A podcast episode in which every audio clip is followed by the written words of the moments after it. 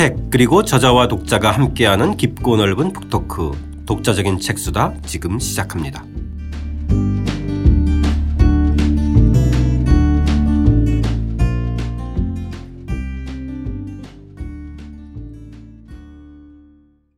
주경철 선생님과 함께하는 주경철의 유럽인 이야기 2권 2장입니다. 네덜란드 독립의 영웅 침묵공 빌렘편 그 첫 번째 시간입니다.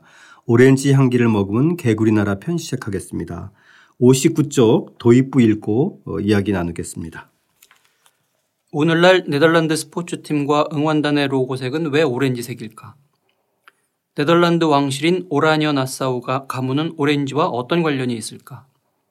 네덜란드는 원래 합스부르크 가문의 지배를 받는 17개 주에 불과했을 뿐 독립국가가 아니었다. 그 가운데 북부 7개 주가 에스파냐 국왕 펠리페 2세의 종교적 정치적 탄압에 저항하여 독립을 선언하고 80년에 걸친 독립전쟁을 거친 후 1648년 베스트팔렌 조약을 통해 국제적으로 독립을 공인받았다. 17세기에 가서야 독립국가가 되었으니 네덜란드는 뒤늦게 역사의 무대에 오른 후발 국가인 셈이다. 네덜란드는 튤립과 풍차의 나라, 평화롭고 자유로운 소국으로 알려져 있지만 대륙의 유럽과 해양의 유럽이 만나고 충돌하는 유럽 역사의 급소에 해당한다.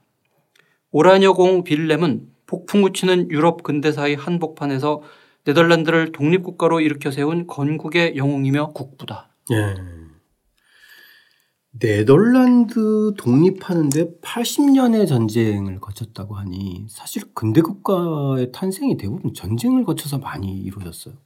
그 전쟁이라고 하는 건 이제 역사의 일종의 상수인 것 같아요. 계속 네. 전쟁을 하고 어떤 갈등을 거치면서 독립하기도 하고 분열하기도 하고 그래서 이게 이제 뭐 전쟁이 어떤 역사 흐름이든지 이제 곁들여지지만 네. 이렇게 네덜란드 같은 경우는 그야말로 독립 전쟁을 한 거죠. 그러니까 네덜란드라고 하는 그 17개 주가 워낙 어 부유하고 중요한 지역이에요. 네. 그래서 어 그게 이제 합수부르크 영토인데 말하자면 이제 국가로 보면 에스파냐. 예, 주로 북부 어, 지역인 거죠, 선생님. 그렇죠. 예, 예. 거기에 소속이었는데 이게 이제 떨어져 나가려고 하니까 이해 상충이 정말 격렬했던 거죠. 그렇죠. 세금도 엄청나게 걷어들이는 곳이고, 그렇죠. 그렇죠. 예. 예. 그러다 보니까 이제 이 전쟁이 어 상당히 정말 80년 말이 그렇지 80 물론 80년 내내 전쟁을 한 건 아니고 중간에 뭐 휴전 기간도 있고 이렇지만 네. 또 그리고 이게 어 네덜란드만의 문제가 아니거든요. 어 유럽 대륙 전체에 영국, 프랑스 뭐 다 얽혀 있는 거죠. 예. 유럽 대륙 전체가 말하자면 이제 전쟁에 돌입한 거 30년 전쟁이라고 그렇죠. 했어요. 예, 영토 전쟁이라고 불리는. 예, 1618년에서 48년까지 그 전쟁에 함께 휘몰려 들어가서 그 전쟁이 끝나면서 이제 1648년에 독립을 한 거니까 네덜란드로 보면은 총 합쳐서 80년에 걸친 80년 전쟁이고 네네. 나머지 뭐 저 국가들은 30년 전쟁에 휘말려 들어갔던 거죠. 네. 청취자 여러분들은 휴머니스트에서 나온 30년 전쟁이라는 책을 또 참고해 보시면 흥미로울 것 같고요. 일단 쌤이 도입부에서 흥미로운 것이 네덜란드의 국부라 칭해지는 빌렘이 에, 네덜란드 출신이 아니라 독일 출신이었다. 이것도 그렇죠. 사실 유럽적이에요. 예. 동아시아에서는 있을 수 없는 일이잖아요. 동아시아라고 하, 그렇죠. 그러니까 그렇죠? 이제 한중일에서는 한중일 특히 한국과 일본 같은 경우에는 이제 우리가 요 우리의 역사의 무대 자체가 이렇게 사실 제한돼 있잖아요. 그렇죠. 어떻게 보면 그러니까 예, 예. 대륙 내에 뭐 온갖 세력들이 서로 오고 가고 충돌하고 하는 그 흐름에서는 뭐 이런 게 있을 수가 있는데 우리로 네. 보면은 우리나라를 일으켜 세운 국부가 뭐 저기 일본 출신이라든지 그렇지. 중국 출신이 중국 출신이라든지 약간 좀 우리한테는 어색하죠. 그렇죠. 사실은 여기서 자연, 스러운 겁니다. 그렇죠. 자, 이 빌렘의 성장 과정에 대해서 좀 얘기해 주시죠, 선생님. 예, 지금 좀 전에 말씀드린 대로 어, 뭐 사실은 가까운 지역이에요. 서부 독일 헤센 지방의 딜렌부르크라고 하는 거기에서 태어났는데 귀족 가문이죠. 백작. 예. 백작이면은 그 status 그 지위는 굉장히 높아 보이는데 사실은 이 신분적 지위는 그죠. 예. 그런데 네. 이제 이 귀족이라고 하는 것도 사실은 또 천차만별이에요. 네. 그래서 이 빌렘의 이 백작 가문이라고 하는 거는 그냥 소박한 시골 귀족, 네. 작은 첫 번째 결혼해서 딸 둘을 얻고 이제 아내가 죽으니까 그 아, 어, 아버지 어머니 이야기죠. 그래서 이제 그 아버지가 재혼해서 거기에서 12명의 아이를 낳았다고 그러는데 그 중에 첫째 아들입니다. 네. 본인도 나중에 네 번 결혼해서 일곱 명 아이를 가졌으니 예. 어, 상당한 그 자손들이 왕성한 거예요. 그렇죠. 네. 예. 좀 부럽네요. 아, 부럽습니까? 그렇죠. 여기서 선생님 이제 빌렘이 인생의 전환점을 맞이하는데 예. 그게 이제 드라마에서 자주 등장하는 이 역사의 우연이라고 하는 게 사실 또 그 우연과 필연이라고 하는 것도 이제 뭐 따져봐야 될 일이지만 이뭐 이런 우연이라고 하는 건 늘상 일어날 수밖에 없는 거니까 네. 어, 일단 빌렘의 개인사로 보면은 굉장한 우연이죠. 이 얘기가 조금 또- 그리고 사실 이게 이제 왜 이 집안의 이름에 그 오렌지 영어로 오레, 오렌지가 왜 들어가느냐 하는 것과도 관련이 있습니다. 네.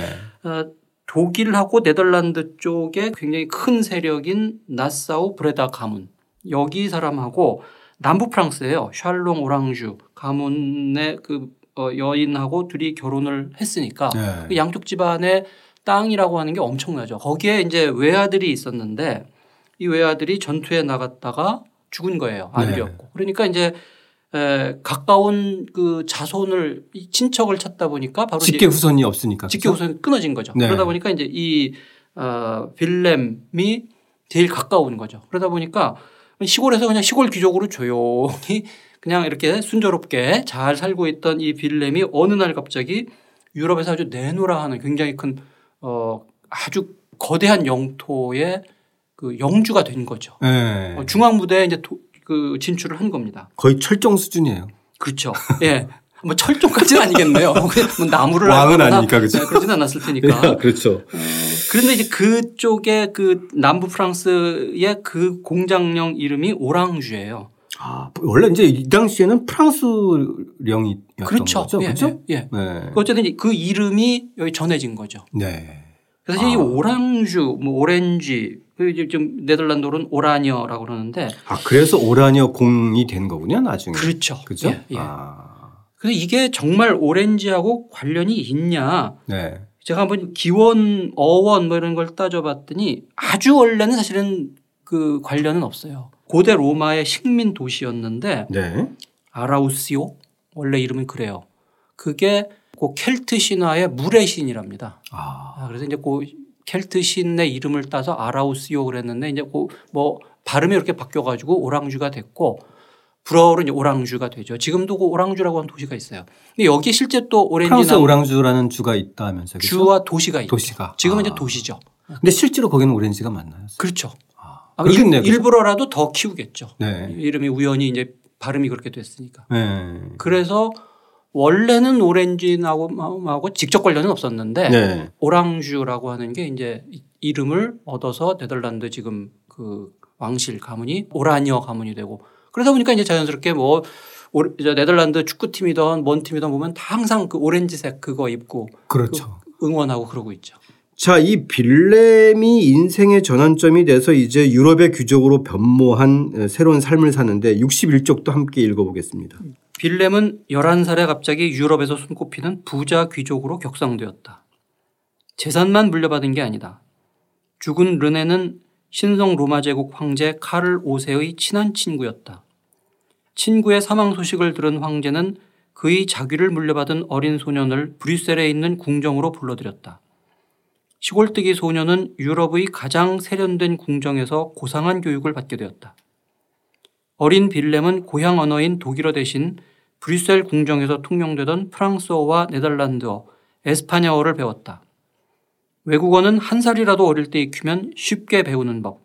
그는 큰 무리 없이 여러 언어를 익혔다.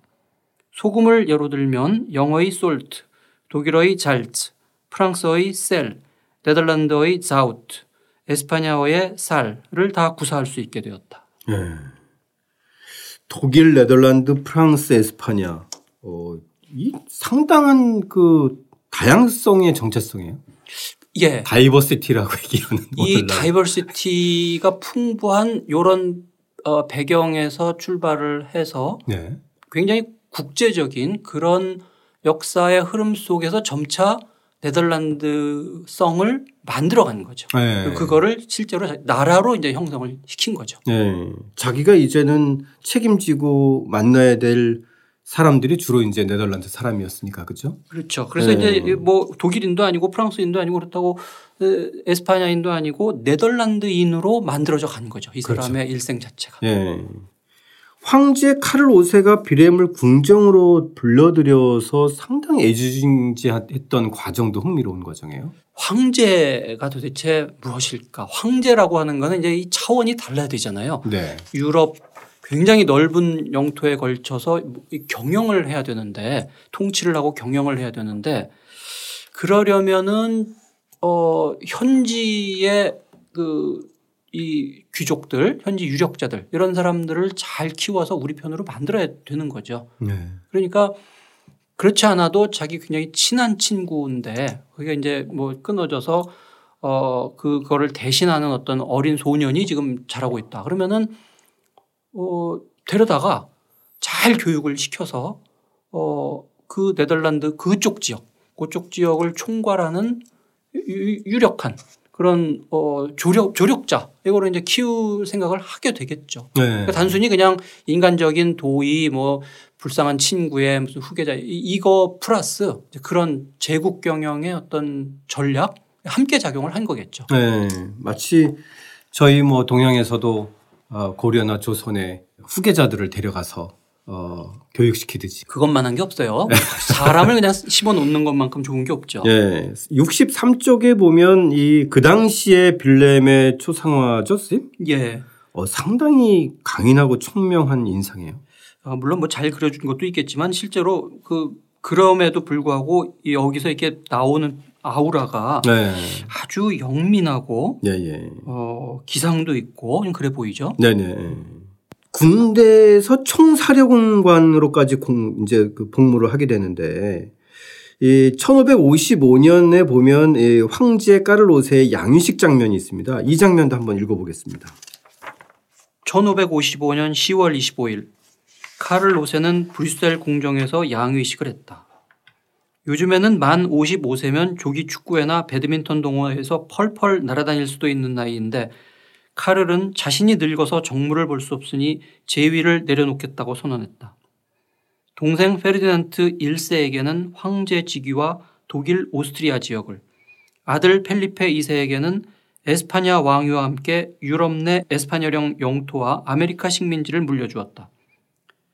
펠리페 입장에서 보면 황제 자리는 작은 아버지에게 양보했지만 대신 훨씬 값나가는 지역들을 물려받았다.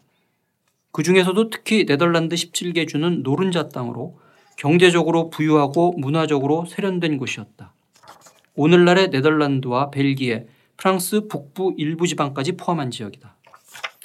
참 이 카를로스 보면 독특해요. 그러니까 55세에 왕위도 물려주면서 아들이 아니라 동생한테 황제를 물려주는. 이게 사실은 굉장히 복잡한 그 사연이 있긴 해요. 아 그래요? 에, 그러니까 이제 에, 그 동유럽 지역 상황이 워낙 복잡한데 또 거기에 그 오토만 제국, 오스만 제국이라고 네, 이게 거기도 이제 이제 계속 침략해 네, 들어오고. 헝가리 지역으로 밀고 들어오고 이 그다음에 이제 또 어, 종교 개혁 일어나고 이런 상황에서 여기를 빨리 이제 진정을 시켜야죠. 네. 어 그러려면은 그리고 이제 항상 무슨 계승 문제라고 하는 게 복잡하고 이래서 어린 아들이 다 자라서 황제의 재위를 물려받고 하는 게 너무 어려우니까 지금 급한 상황에서 당장 눈에 띄는 건 자기 동생을 먼저 후계자로 삼아가지고 그쪽을 이 통괄하게 한 거죠. 왜냐하면 아, 이제 예. 이 나름대로 현명한 판단이네. 그렇죠. 그렇죠? 당시로서는 뭐 어쩔 수 없는 선택인 것 같아요. 그 넓은 지역을 사실 황제 혼자의 힘, 뭐 도와주는 사람 몇 명 가지고 무슨 스페인에서부터 오스트리아, 헝가리까지 전부 통치할 수 없으니까. 그렇죠. 아직까지 경험도 부족하고. 그러니까 아들은. 약간 일찍 그 이 자리를 후계자 자리를 확실하게 만들어 놔야 된다. 그런 생각에서 이제 동생을 뭐 당시 그 타이틀로는 로마인의 왕, 그게 후계자라는 이야기예요. 네. 후계자로 미리 삼아 놓은 거죠. 네. 그러다 보니까 이제 아들한테는 그 펠리페 2세가 되죠. 어, 아들한테는 스페인계 이쪽을 물려주고 동생한테는 페르디난트 동생한테는 동부 독일 쪽을 주고 그래서 이 합스부르크라고 하는 이 영 가문 이 세력이 결국 이제 둘로 나뉘는 건데 이게 사실 어 옛날 그 고대 로마 제국도 이랬어요. 로마 제국 너무 커지면은 황제 혼자 다 통치할 수가 없으니까 뭐 자연스럽게 서로마 동로마 이렇게 나눠서 통치할 수밖에 없다. 그게 처음에는 행정적인 것, 뭐 임시적인 것이라고 혹시 생각을 했을지 몰라도 시간이 흐르면 결국 나뉘어지죠. 네. 합스부르크도 마찬가지입니다. 그래서 스페인 합스부르크, 오스트리아 합스부르크로 결국 나뉘게 되는 거죠. 네. 이 과정에서 결국 흥미로운 것은 펠리페 2세와 빌렘의 관계인데 궁정에서 좀 같이 지내지 않았을까요? 쌤? 그렇죠. 둘이 아주 친하게 지낸 거죠. 네. 아, 정말 그야말로 친하게 지낸 거죠. 그러다가 이제 양윤식 이후에는 펠리페 2세가 이제 국왕이 되니까 어, 이 빌렘은 자기의 있는 지역의 귀족의 대표이지만 또 국왕에 소속된 관계니까 이제는 좀 공식적인 군신 관계가 되는 거네요. 그렇죠. 뭐 그런 거에 대한 의식은 당연히 어렸을 때부터 있었겠죠. 우리 네. 친하지만 그래도 내 위에 상위 군주고 왕이 되는 거고 나는 그 밑에 신하로서 충성을 다한다. 그리고 이제 사실은 이 어, 빌렘이 어렸을 때는 독일계고 어, 신교의 영향을 받았는데 네. 데리고 와서 브뤼셀에서 이제 이- 저 키우면서 개종을 한 거죠. 뭐 개종 말하자면 개종이고 카톨릭 아주 충실한 카톨릭 신자로 만들어 놓은 거죠. 네. 그러면서 둘이 그 카톨릭 신자이면서 또 함께 이 합스부르크 제국을 책임지는 굉장히 중요한 스페인 왕을 내가 모시고 하는 이런 의식을 이제 점차 가지고 어 그래서 둘이 처음에는 굉장히 이때는 관계가 아주 좋은 거죠. 그렇죠? 아주 좋았던 거죠. 예. 자, 이 앞으로 등장할 빌렘과 펠리페 2세 이 두 인물 중에서 일단은 펠리페 2세가 좀 어떤 인물이었나요? 아, 펠리페 2세 정말 독특하죠. 굉장히 진, 좋게 말해서 아주 진지한 정말 이, 이 이상 진지할 수 없는 네. 그런 인물입니다. 아주 종교적이고 그 얘기는 신앙심이 깊었다는. 신앙심 거네요. 정말 깊죠. 네. 그리고 그 신앙심에 근거해서 내가 지금 왕으로서 통치하는 것이 이게 정말 하느님의 뜻을 이 세상에 펼치는 거다. 그런데 지금 이 세상 봐라. 지금 저쪽에서 시- 어, 종교개혁, 개신교 일어나고 있고, 어, 그 다음에 무엇보다도 저 터키, 신앙의 적이죠. 물- 이슬람 이쪽 세력이 지금 이렇게 오고 있고, 또 저 북쪽에서 잉글랜드라고 하는 이 점차 강성해지는 그런 세력이 또 신교의 대표 세력 중에 하나로 지금 커가고 있고 그래서 사실 그거를 자기가 책임져야 될 일이라고 뭐 안 해도 될 텐데 이게 하느님이 나에게 주신 어떤 그 의무다 그런 거를 굉장히 강하게 의식을 하고 있어요. 네. 그래서 아침부터 저녁까지 늦은 밤까지 정말 열심히 이 일을 이제 처리를 하는 거죠. 네. 그래서 뭐 이러니까 이 광대한 영토에 뭐 온갖 종류의 일들이 많을 거 아니에요. 거기 들어오는 그 문서들 다 꼼꼼하게 읽죠. 아. 밥까지. 당시에 신구교의 충돌이나 어, 분화들이 이루어졌기 때문에 신앙심이 이 권력에 위치해 있는 사람이 깊다는 것은 그만큼 뭔가 충돌의 가능성이 있다는 얘기기도 하잖아요. 그렇죠? 어 그렇죠. 그런데 하여튼 이뭐 펠리페 이세 같은 경우에는 철두철미하게 네. 어 저 저기도 같은 기독교의 한 부류 나, 나도 가, 가톨릭도 한 부류 이런 생각은 전혀 안 하거든요. 네. 저거는 이단이고 악마의 꼬임에 빠진 거고 그래서 저걸 어떻게 해서든지 하여간 제자리를 잡아야 된다. 국왕인 내가 그거를 책임져야 된다라고 하는 의식이 굉장히 강하거든요. 네. 이 펠리페 2세가 지었다는 궁도 아주 흥미로운데. 예, 엘 에스코리알 궁. 어, 이, 이, 저, 그러니까 스페인의 당시 최대의 적은 역시 이제 프랑스인데 네. 프랑스와 했던 굉장히 중요한 전투가 이제 생깡땡 전투라고 있어요. 1557년. 여기에서 어, 이 스페인군이 승리를 거두었는데 여기 파리에서 얼마 안 멀거든요. 네. 그래서 여기서 어떻게 보면 조금 더 막 밀어붙였으면은 파리까지 갈 뻔도 했어요. 아. 어제는 대승을 거둔 거죠. 예. 그날이 어 로렌조 성인의 날이에요. 네.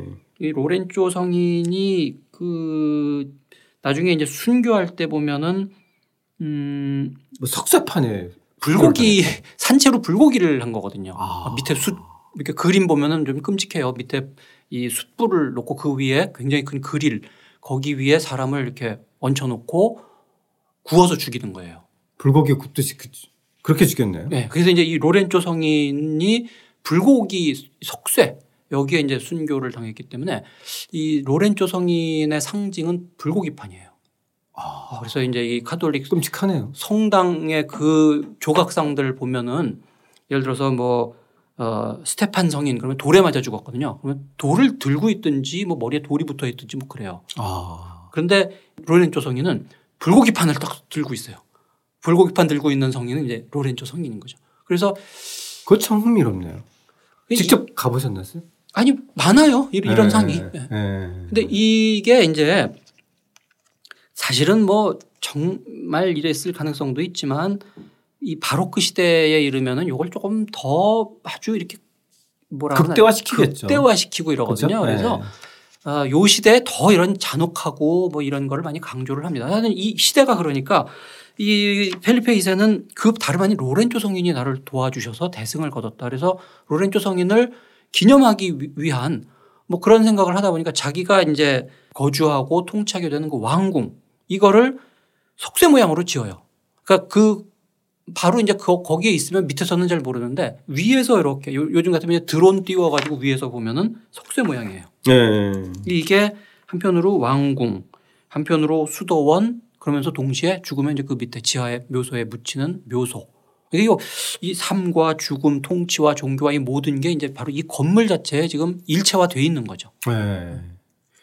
이 펠리페 2세의 성격이 이 궁의 모습에서 그대로 드러난다고 볼 수 있겠네요. 그죠? 그죠? 옛날 건물이라고 하는 게 뭐 베르사유도 그렇고 다 예. 어떤 자신의 통치 철학을 어떤 그 상징을 잔뜩 버무려 가지고 보여주는 거기 때문에 이 건물 보면 이제 이 사람을 알 수가 있죠. 예.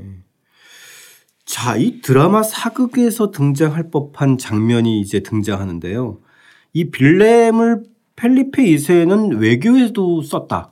그죠? 예. 굉장히 믿을 만한 어떤 조력자니까요. 예. 그래서 이 프랑스와의 전쟁을 어, 협상하는 과정에서 빌렘이 이제 대표단의 한 사람으로 등장하는 거죠. 그렇죠? 예, 근데 프랑스에 예. 보낸 거예요. 예. 가서 프랑스 왕하고 요 당시에 이제 이 한참 스페인하고 프랑스하고 전쟁을 하다가 요 까똑강 브레지 조약이라는 게 또 굉장히 중요한 조약이거든요. 네. 국제관계 결정되는 게 중요한 조약인데 요 협상단의 대표로 어이 빌렘을 보냈는데 이때는 이제 분위기가 좋아요. 그렇겠죠. 국제관계가 아주 네. 이렇게 순조롭게 지금 정리가 되는 거니까. 상대편에서는 이제 프랑스 국왕 앙리 앙리 이세. 2세 가 나오고 그렇죠? 예. 예. 근데 앙리 프랑스 왕들이 사냥을 참 좋아하죠. 그렇죠. 둘이서 이제 예. 뭐 같이 사냥을 하러 이렇게 나갔다가 뭐 숲속 어디에서 이렇게 좀 잠시 쉬면서 뭐 둘이 이야기할 거 아니에요. 네네네.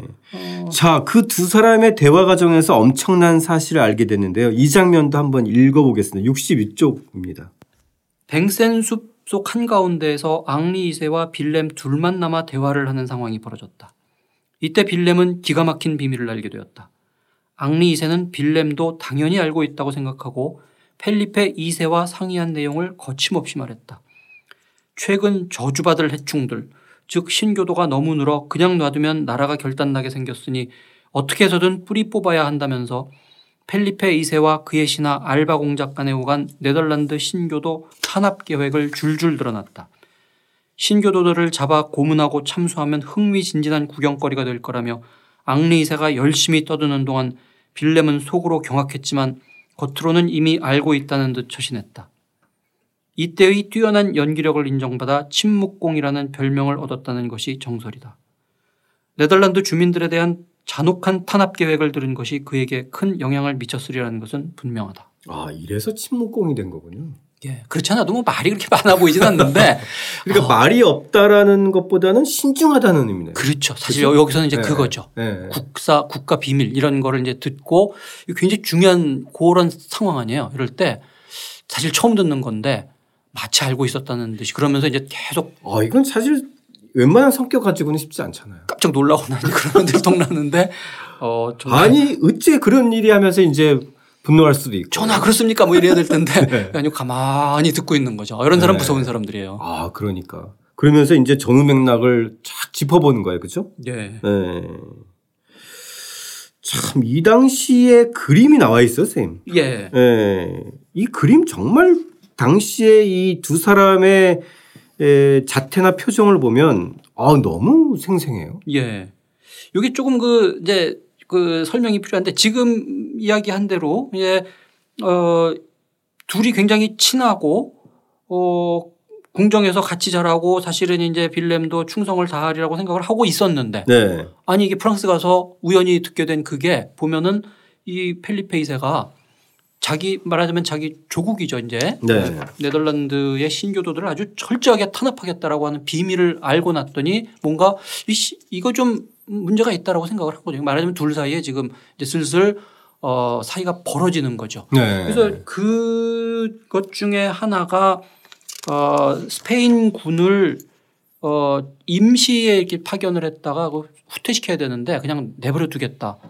이런 거에 대해서 이제 네덜란드 귀족들이 막 그 항의하고 또군 철수 문제가 좀- 철수시켜야 된다 이러고 네. 있는데 그러니까 펠리페 2세도 마찬가지로 이거 잘 뒷조사를 해봤더니 어이 그 빌렘이 이거를 주도했다는 걸 이제 알게 된 거예요. 아. 그러니까 서로 서로가 이제는 뭐 개인적으로 친한 거는 옛날 일이고 어렸을 때 일이고 슬슬 국제 정치의 무대에서는 이제 말하자면 정치가로서 상대방을 알게 되고 갈등도 생겨나고 이제 그 대목입니다. 그래서 필리핀 2세 입장에서는 대단히 화가 날 만한 거죠. 화가 나죠. 그죠? 기껏 키워줬더니 네. 저게 이제 분- 지금 뒤통수를 치고 있네. 네. 이거 반역인가 이렇게 생각할 수도 반역의. 기미가 조금 보이네. 뭐 이러고 그렇죠. 있는 거죠. 예, 예. 그러고 있는데 이제 요 이 그림 자체는 뭐냐면은 어 스페인 왕인데 지금까지는 브뤼셀에 있었잖아요. 이제 그렇죠. 스페인으로 돌아가야죠. 예. 스페인으로 돌아가는 그 배 타기 바로 직전에 그러니까 이제 이 신하들이 다 와서 국왕 전하 이제 잘 가시라고 그런데 그 직전에 그 즈음에 이 빌렘이 지금 어떤 식으로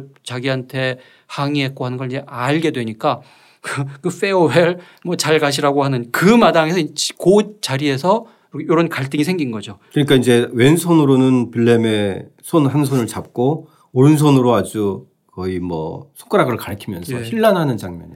네가 지금 어 그 반란 주도했지? 그랬더니 뭐 아닙니다. 뭐 어쩌고 그랬더니 아니긴 뭐가냐? 배신한 건 너 너 너 야! 지금 그거 그거거든요. 그 아, 너 예. 너 너야까지는 이제 기록에 나오는데 예. 그거를 가지고 어뭐 19세기 그림이긴 합니다만 그 상황을 그대로 아주 충실하게 지금 그리고 있어요. 그래서 지금 손가락으로 이렇게 가리키면서 배신한 건 너 너 너야 라는 걸 지금 이렇게 생생하게 표현을 하고 있습니다 아 빌렘의 옆모습 표정도 어, 장난 아니에요. 당당하죠. 예.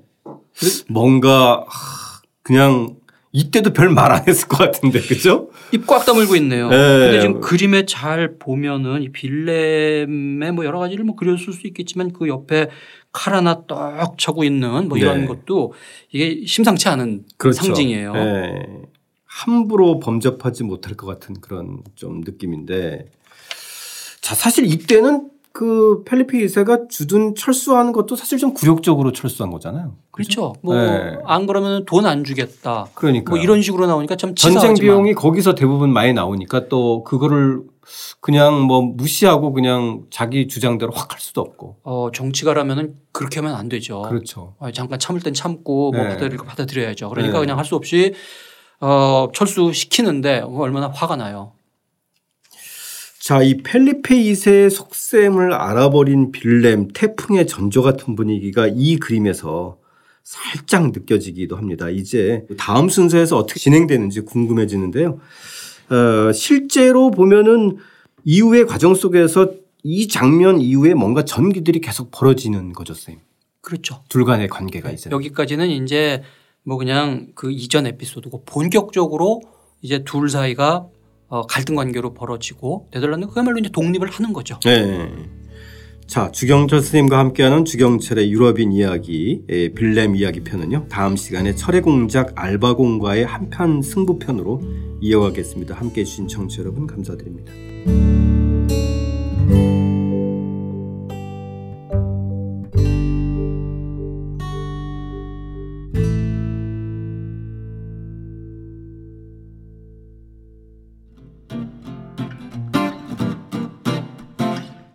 독자적인 책 수단은 책 읽는 사람들이 모이는 공간 알라딘 서점과 함께합니다.